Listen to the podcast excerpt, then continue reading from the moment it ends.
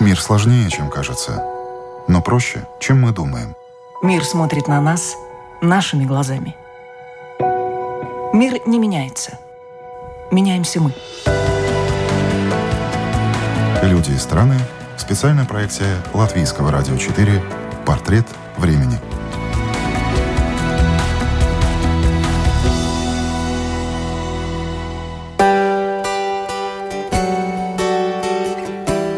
Не первый год Ксения Максимовцева, научный сотрудник и преподаватель в Высшей школе экономики в Санкт-Петербурге, изучает вопросы языковой политики. Сначала занималась только Украиной, затем добавился сравнительный анализ по странам Балтии. Так, на основе ее докторской диссертации вышла в свет книга «Языковой конфликт в современных Эстонии, Латвии, Литве и Украине. Сравнительное исследование дискурсов русскоязычных электронных медиа». Знание языков – большая ценность. С этим в современном мире никто не спорит. Однако страны проводят разную языковую политику. Какие модели наиболее успешны, за что хвалят и за что ругают страны Балтии? В чем особенности языкового дискурса Эстонии, Латвии, Литвы и Украины? Об этом говорим прямо сейчас в программе «Портрет времени». Меня зовут Яна Ермакова, и мы начинаем. Напомню, наша гостья сегодня Ксения Максимовцева, научный сотрудник и преподаватель в Высшей школе экономики в Санкт-Петербурге. Моя книга – это результат э, диссертационного исследования, которое проводила в Германии на соискание ученой степени PhD. И защитила свою диссертацию в 2018 году, и книга вышла в прошлом году, в мае 2019 года в немецком издательстве. И э, языковой политикой я давно занимаюсь. Меня интересует именно э, развитие языковой политики. И в диссертации конкретно я э, анализировала, как э, языковые вопросы, которые э, обострились после распада Советского Союза в трех странах, в Эстонии, Латвии и Украине, э, политизируются и конструируются как острая социальная и политическая проблема. Я не утверждаю, что проблемы есть или нет. Я хочу именно понять, как электронные медиа, это в частности популярные блоги, блоги, новостные сайты, форумы, а, которые функционируют в трех странах на русском языке, а, как а, в них конструируются и политизируются э, языковые вопросы. Такой подход к изучению языковой ситуации Ксения Максимовцева считает нетривиальным. Многие проекты фокусируются лишь на социолингвистическом аспекте, то есть большое внимание уделяют составу населения и языкам, которые используются в СМИ и в семьях.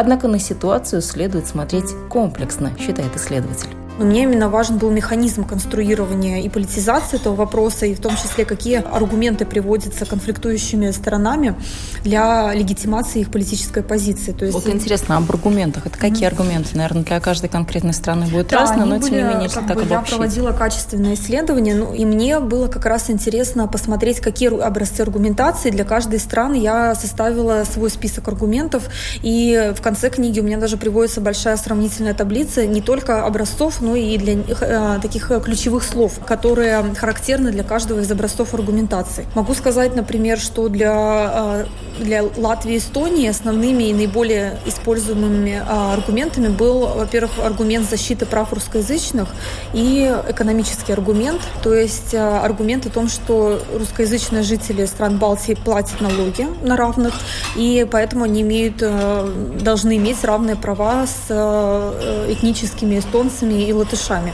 А, также были в Украине основными аргументами были связаны именно с символической ролью языка, э, украинского языка как культурного самоидентификатора и с символической ролью идентификатора такой политической независимости. То есть особенно это остро, конечно, ощущалось во время и после конфликта с Россией. Таким образом, в Украине основные аргументы, это, которые встречались, я его назвала как один язык, одна нация, то есть он довольно часто использовался блогерами комментаторами. То есть о том, что именно для объединения Украины необходим один единственный государственный язык, а не два. И э, аргумент, так называемый аргумент экзистенциальной угрозы. То есть здесь речь идет не о настоящей угрозе, поскольку мое исследование именно на э, более таком э, абстрактном дискурсивном уровне, а именно конструирование экзистенциальных угроз. Э, эти угрозы были связаны э, с возможной потерей политической независимости и культурной самоидентификации. То есть очень часто были высказывания комментаторов, блогеров, пользователей о том, что именно украинский язык является фактором политической независимости, объединения Украины. И, естественно, ну, в связи с э, кризисом, с политическим кризисом и с ситуацией, э, конфликтной ситуацией с Россией, э, такие аргументы все больше и больше использовались блогерами, журналистами и, в принципе, простыми пользователями интернета.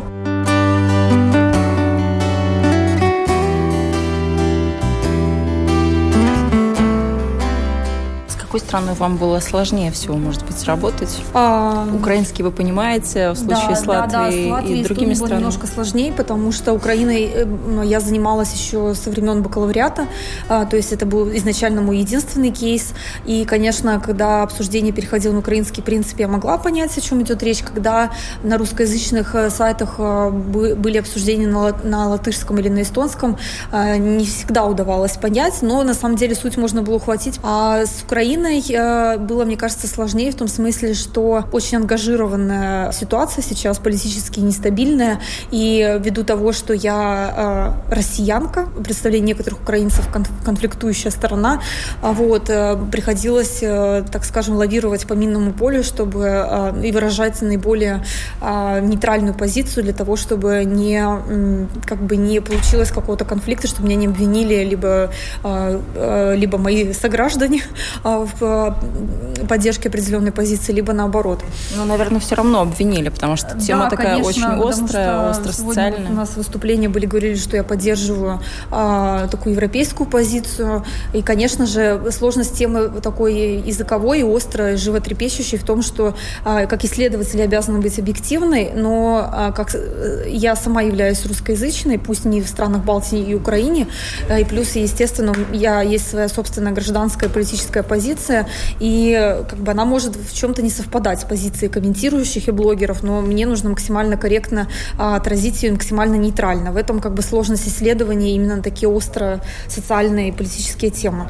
Вот. Но я старалась в своей книге именно так э, проводить свое исследование, то есть не стараться не выдавать какие-то оценочные суждения, а именно проанализировать объективно. Плюс могу сказать, как исследователь не из стран Балтии и не из Украины, я сталкивалась с таким мнением, что человек как бы аутсайдер, тот, который не находится, не живет в этой стране, не может объективно оценить. То есть есть... Э, ну вот это был тоже один из моих следующих вопросов угу. о том, что даже угу. те средства массовой информации в Латвии, которые перевели, ну это Delphi, я думаю, что вы угу. гораздо больше рассматривали на русском и на латышском угу. версии, они очень отличаются, да. как и другие версии любых порталов, угу. которые существуют и на латышском, и на русском. Да, ну, во-первых, это, в принципе, известная вещь уже и проанализирована многими э, медиаисследователями в странах Балтии о том, что э, в, если в Украине, например, и русскоязычные, и украиноязычные СМИ довольно гетерогенная, то есть и привлекают разных э, людей с разным этническим бэкграундом, и русские, э, русскоязычные, которые используют украинский дом, и наоборот, то в случае со странами Балтии все-таки сохраняется вот это вот разделение по э, этнолингвистическим, то есть лат, этнические латыши предпочитают читать источники на латышском и наоборот.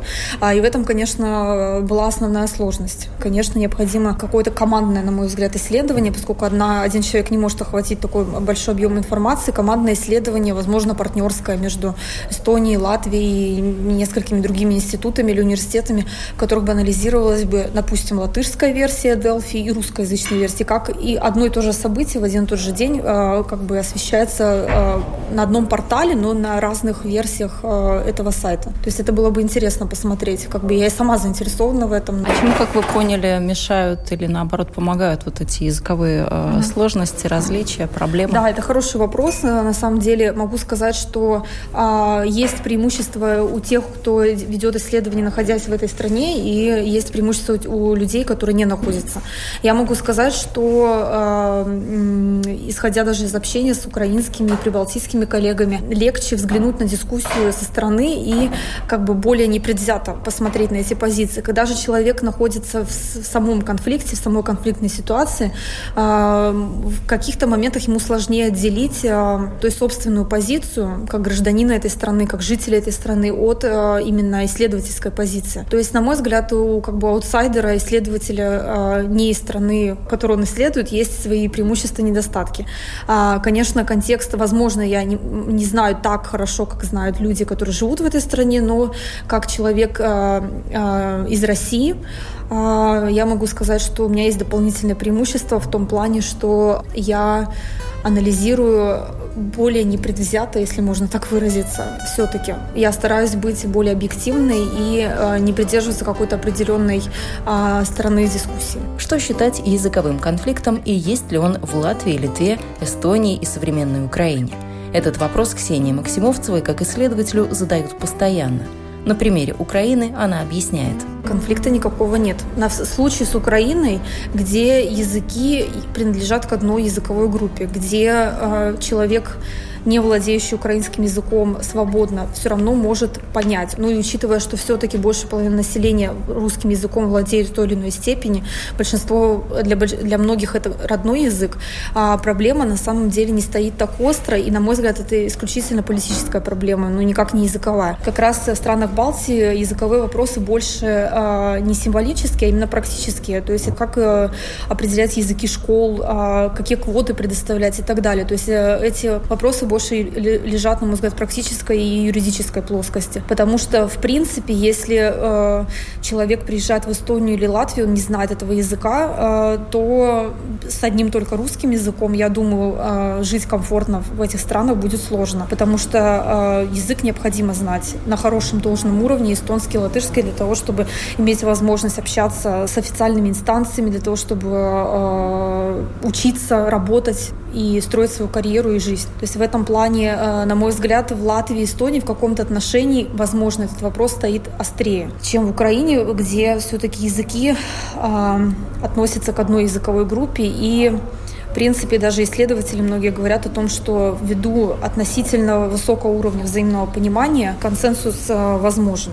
Ну вот интересно тут дружбу языков на Украине э, наблюдать mm-hmm. на телевидении, где абсолютно нормальная mm-hmm. ситуация, когда представители разных э, языковых групп говорят, кто-то mm-hmm. из экспертов говорит на украинском, кто-то говорит на русском, и это абсолютно считается в порядке вещей. Да, это э, абсолютно нормально, как бы и переключение между языками, между различными диалектами, это довольно часто встречающиеся вещи, и в принципе в Украине еще есть вопрос суржика, то есть смесь украинского и русского языков, который который не является ни русским, ни украинским, а, а как в Беларуси тросянка, например, тоже смесь русского и белорусского. Это а, вопрос еще стандартизации языков, то есть а, того, чтобы люди говорили на либо чисто русском, либо на чисто украинском. То есть, на мой взгляд, э, нет такой острой проблемы перехода именно а, с одного языка на другой, и что еще говорит больше о том, что вопросы действительно очень активно политизируются и муссируются а, средствами массовой информации, политиками. То есть для них это выступает как э, такая красная тряпка,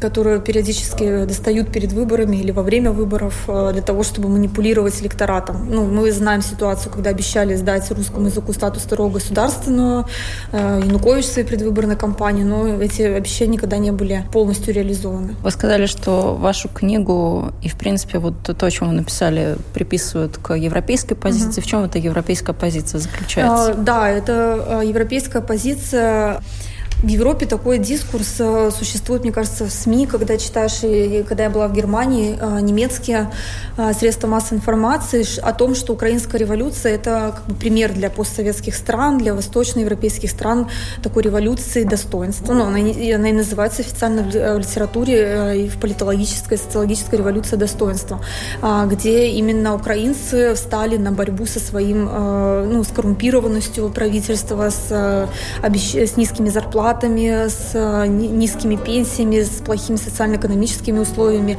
а, где людям надоело терпеть а, плохие условия, они вышли на борьбу. Ну и, соответственно, а, такой дискурс именно освобождения Украины, того, что Украина станет частью европейской семьи. Вот, это больше европейская часть. Ну и европейская, конечно, это не поддерживать политику Путина. Опять-таки, зависит от того, в какой, с каким слоем общества мы работаем, насколько у человека какой уровень образования и так далее. Вот, поэтому я считаю, что более европейская позиция это как раз э, этот дискурс освобождения Украины. Украина наконец-то встала на рельсы европейской интеграции и так далее. Вот это более популярная позиция, именно которая э, артикулируется европейскими СМИ, которые э, создают именно такой, ну, официальные, по крайней мере, каналы, создают эту оппозицию искусственную, на мой взгляд, между как бы Россией и Европой. То есть, что у Европы другие другие ценности. У нас как бы а, в России тоже другие ценности, духовные,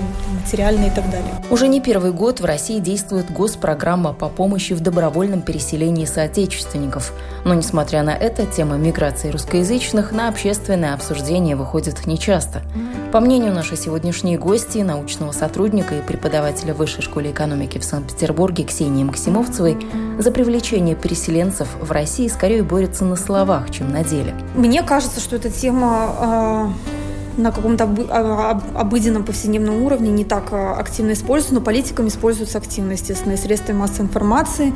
А, сейчас вот недавно было сообщение в СМИ о том, что Россия упрощает получение паспорта для граждан Беларуси, Украины, Молдовы, по-моему, и Казахстана, если не ошибаюсь. И, соответственно, возможно, для российских политиков это возможность именно такой soft power, то есть влияние, возможности влияния на русскоязычных соотечественников за рубежом ну, как бы вот русский мир пресловутый и так далее. Вы сказали о Германии, тоже не могу вас не спросить об этой стране, какой вы ее увидели, mm-hmm. но мультикультурализм – это одна часть, mm-hmm. мигранты – это другая. Вот в контексте ваших интересов и вашей работы mm-hmm. в сфере науки, какую роль Германия сыграла в этом?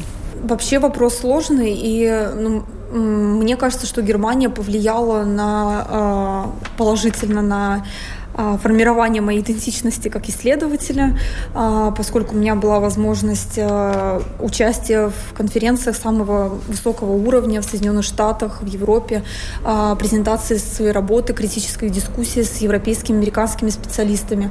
То есть в этом плане как бы, я очень благодарна Германии и именно возможностям, которые мне были предоставлены за время обучения, стажировок и так далее. И, кстати, через неделю я тоже туда улетаю на стажировку в Регенсбург. И в плане политики мультикультурализма, ну, как мы знаем сейчас, это очень а, животрепещущая тема, и я как раз а, за время обучения в аспирантуре попала а, на самый пик кризиса, миграции и беженцев. И, на мой взгляд, сейчас Германия более или менее разрешила этот вопрос в плане именно э, интеграции, попытки интегрировать э, беженцев и мигрантов, поскольку предоставляются условия и обучения, интеграции, работы. И как бы Германия предоставляет довольно широкие возможности для э, мигрантов и беженцев для трудоустройства, обучения э, и попытки вписаться в немецкое общество. Но вернемся из Германии обратно к нашим странам Балтии, к вашим интересам. Вот та золотая середина, есть ли где-то? Вы ее нашли, пока работали над этой острой да, языковой это... темой? То есть как, как быть обществом, где два или больше языков? Да, Что это сложный вопрос, нужно? В каких деле. пропорциях?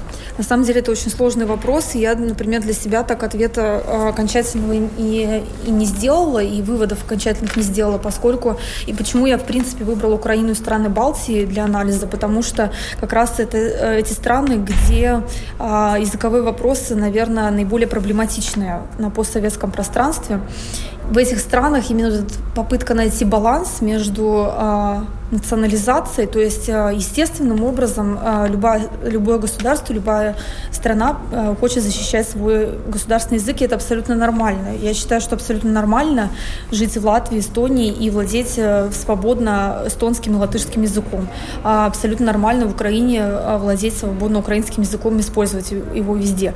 Вопрос только в том, что а, во-первых, присутствие больших значительных э, меньшинств так скажем, тех же русскоязычных, и не только в Украине, это и венгры а, на Западной Украине, и... А, У них, кстати, тоже проблемы да, были и румыны, в Украине и венгры были очень недовольны, школ. очень недовольны политикой, проводимой Киевом, и в странах Балтии, особенно Эстонии и Латвия, конечно, где значительный процент русскоязычных, а, на мой взгляд, а, мне сложно как бы выражать именно какую-то конкретную позицию, но, на мой взгляд, э, нельзя игнорировать тот факт, что э, все три страны являются, по сути, э, многонациональными национальными государствами, и нет в мире ни одного, в принципе, государства, которое моноэтничное.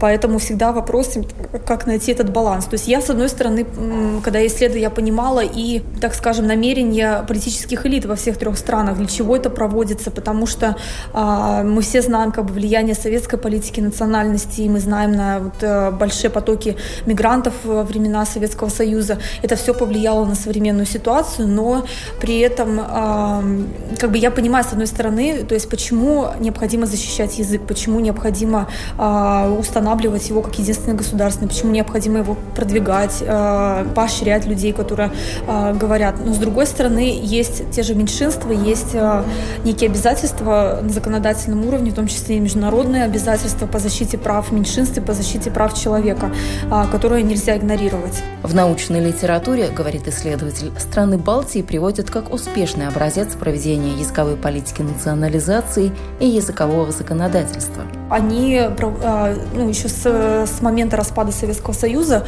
а, проводили очень активную прямолинейную политику в области языкового законодательства, гражданства. То есть изначально они были нацелены на интеграцию с Европой, и они как бы прошли этот курс, и они э, интегрированы в Европейский Союз, они э, являются частью Европы политически, географически, во всех возможных смыслах. Но как бы в любом случае необходимо найти этот баланс. А как его найти, это уже вопрос на самом деле очень и очень сложный.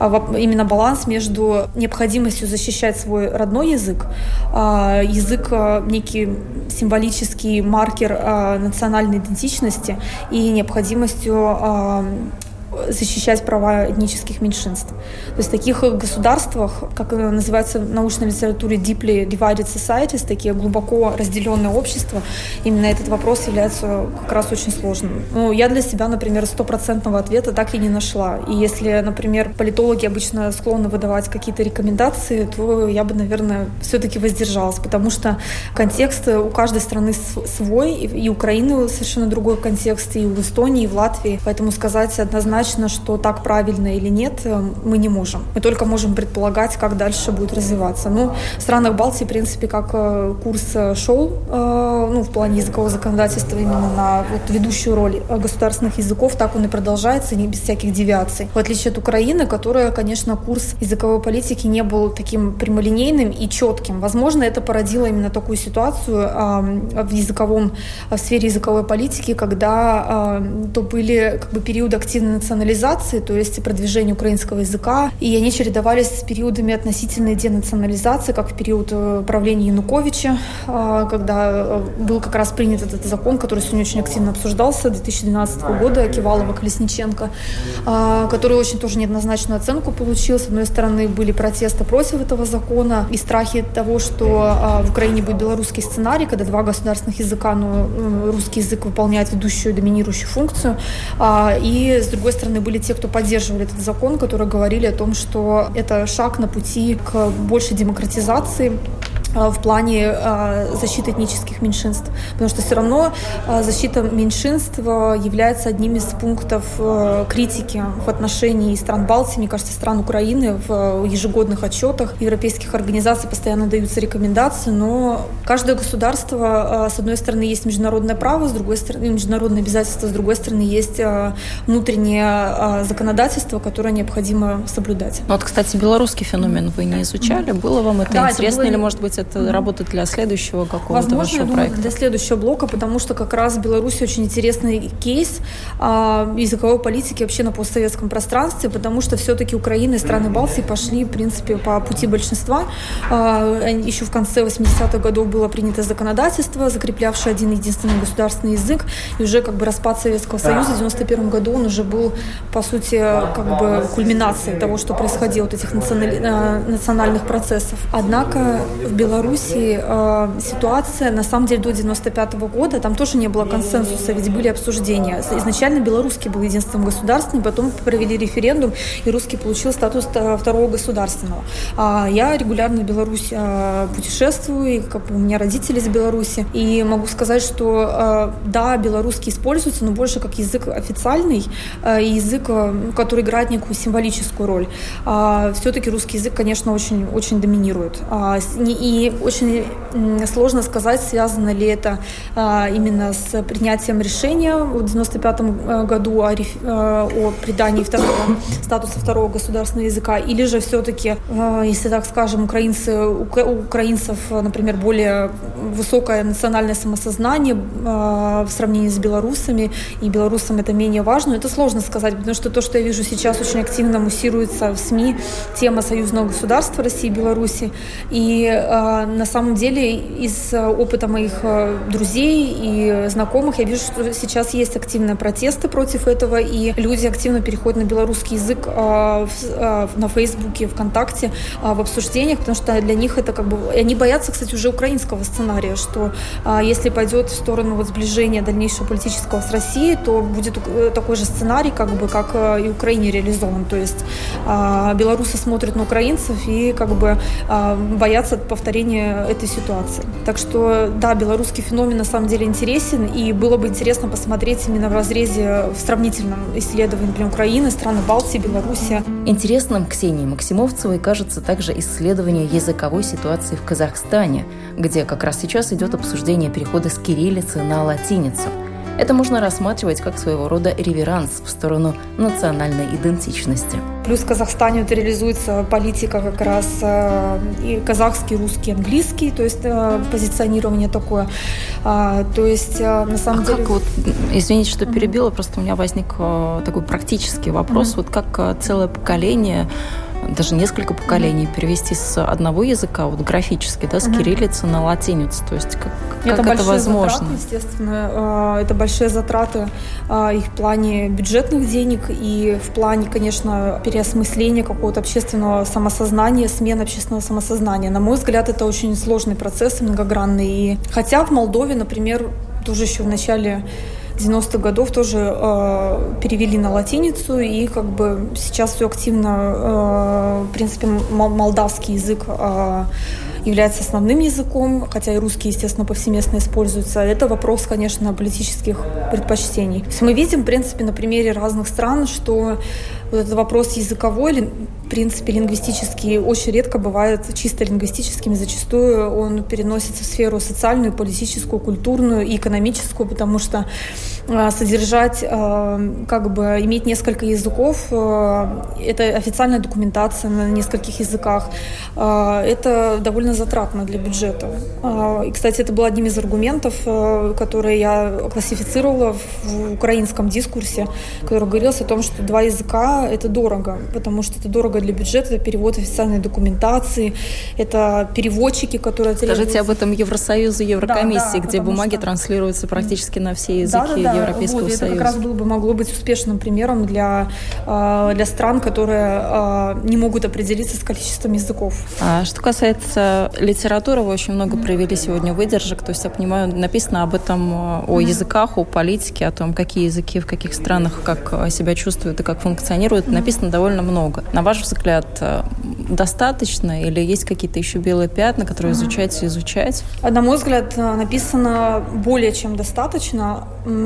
Теперь надо действовать, да? Да, э, действовать, но, например, если я могу сказать о своей книге, и попытках именно провести такой социолого-политологический анализ. То есть э, большое количество литературы именно сфокусировано на каких-то социолингвистических аспектах. В то время как я считаю, что больше исследований должно быть именно вот о социально-политическом, медийном влиянии и так далее. Но по Украине я могу сказать, что в связи с украинским политическим кризисом а, просто бум литературы как бы зарубежной и внутри Украины, и российской литературы именно на исследование Украины, гранты а, выделяются на исследования, то есть стажировки предлагаются исследователям. А, на мой взгляд, это очень интересная тема. Не знаю, есть ли э, шансы в современной России получить грант на такое исследование, но, а, в принципе, у меня были идеи о исследовательском проекте, таком а, более масштабном, не только языковая политика, а именно вот противостояние, так скажем, России и Украины. И мы видим сейчас раскол идет не только по языковому признаку, а, по языковому вопросу, но и раскол а, религиозный вопрос, то есть вопрос э, церкви, и вопрос исторической памяти. То есть вот такие три аспекта, религия, историческая память и язык, они стали таким триггером отношений России и Украины сейчас. И, на мой взгляд, такие исследования нужны, и я надеюсь, что они будут в будущем.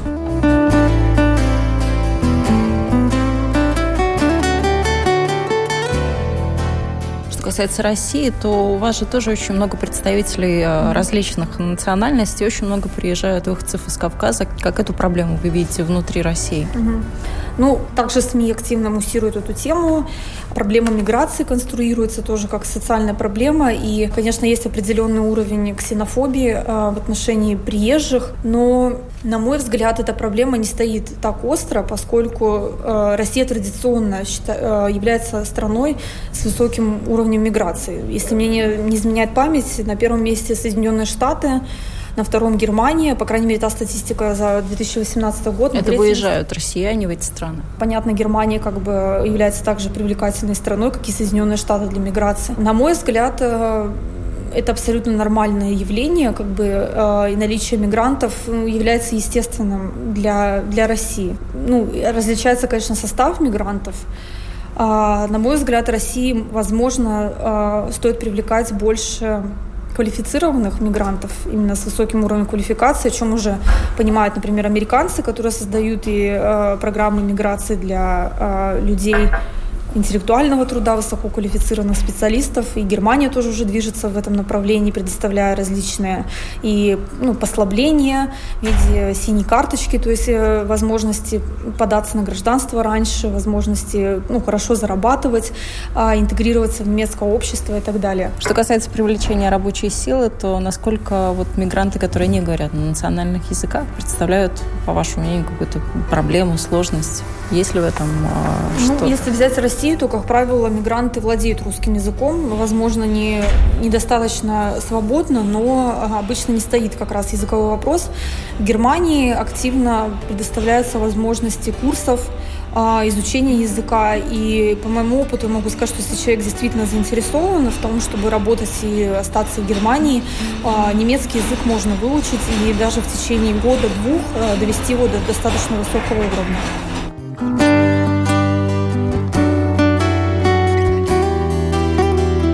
Тоже интересный такой вопрос. Правозащитник сегодня в наших э, современных условиях, э, в условиях э, двуязычия, несколько язычия. Это кто? Кто этот человек сегодня? Что он должен защищать, по вашему мнению?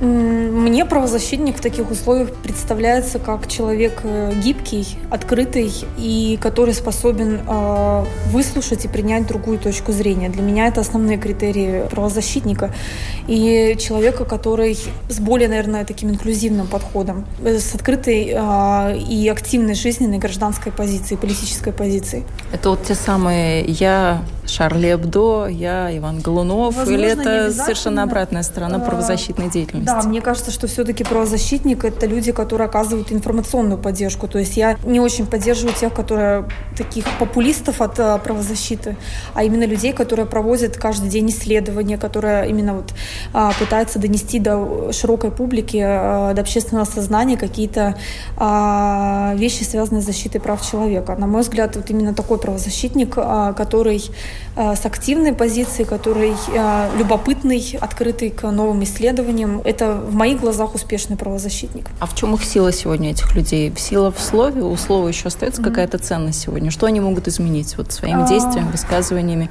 открытостью и mm-hmm. тем, о чем вы только что сказали? На мой взгляд, правозащитник э, и наличие правозащитников и непритеснение правозащитников – это все-таки знак того, что общество движется в сторону демократического развития. Они должны быть а, в любом обществе, как и должны быть свободные СМИ. Также должны быть правозащитники, те люди, которые а, могут и имеют право активно выступать и знать, что они, у них есть площадка для дискуссии и знать, что они не будут подвергаться каким-то политическим преследованиям или репрессиям или проблемам и так далее, что, конечно, довольно сложно в авторитарных государствах. Но, на мой взгляд, наличие как раз правозащитников, правозащитных и некоммерческих организаций – это признак а, более здорового и демократического общества, чем их отсутствие или притеснение, или а, нападки. Например, для Германии характерно, меня поразило это в сравнении с, даже с Россией, большое количество некоммерческих организаций и очень развитая инфраструктура.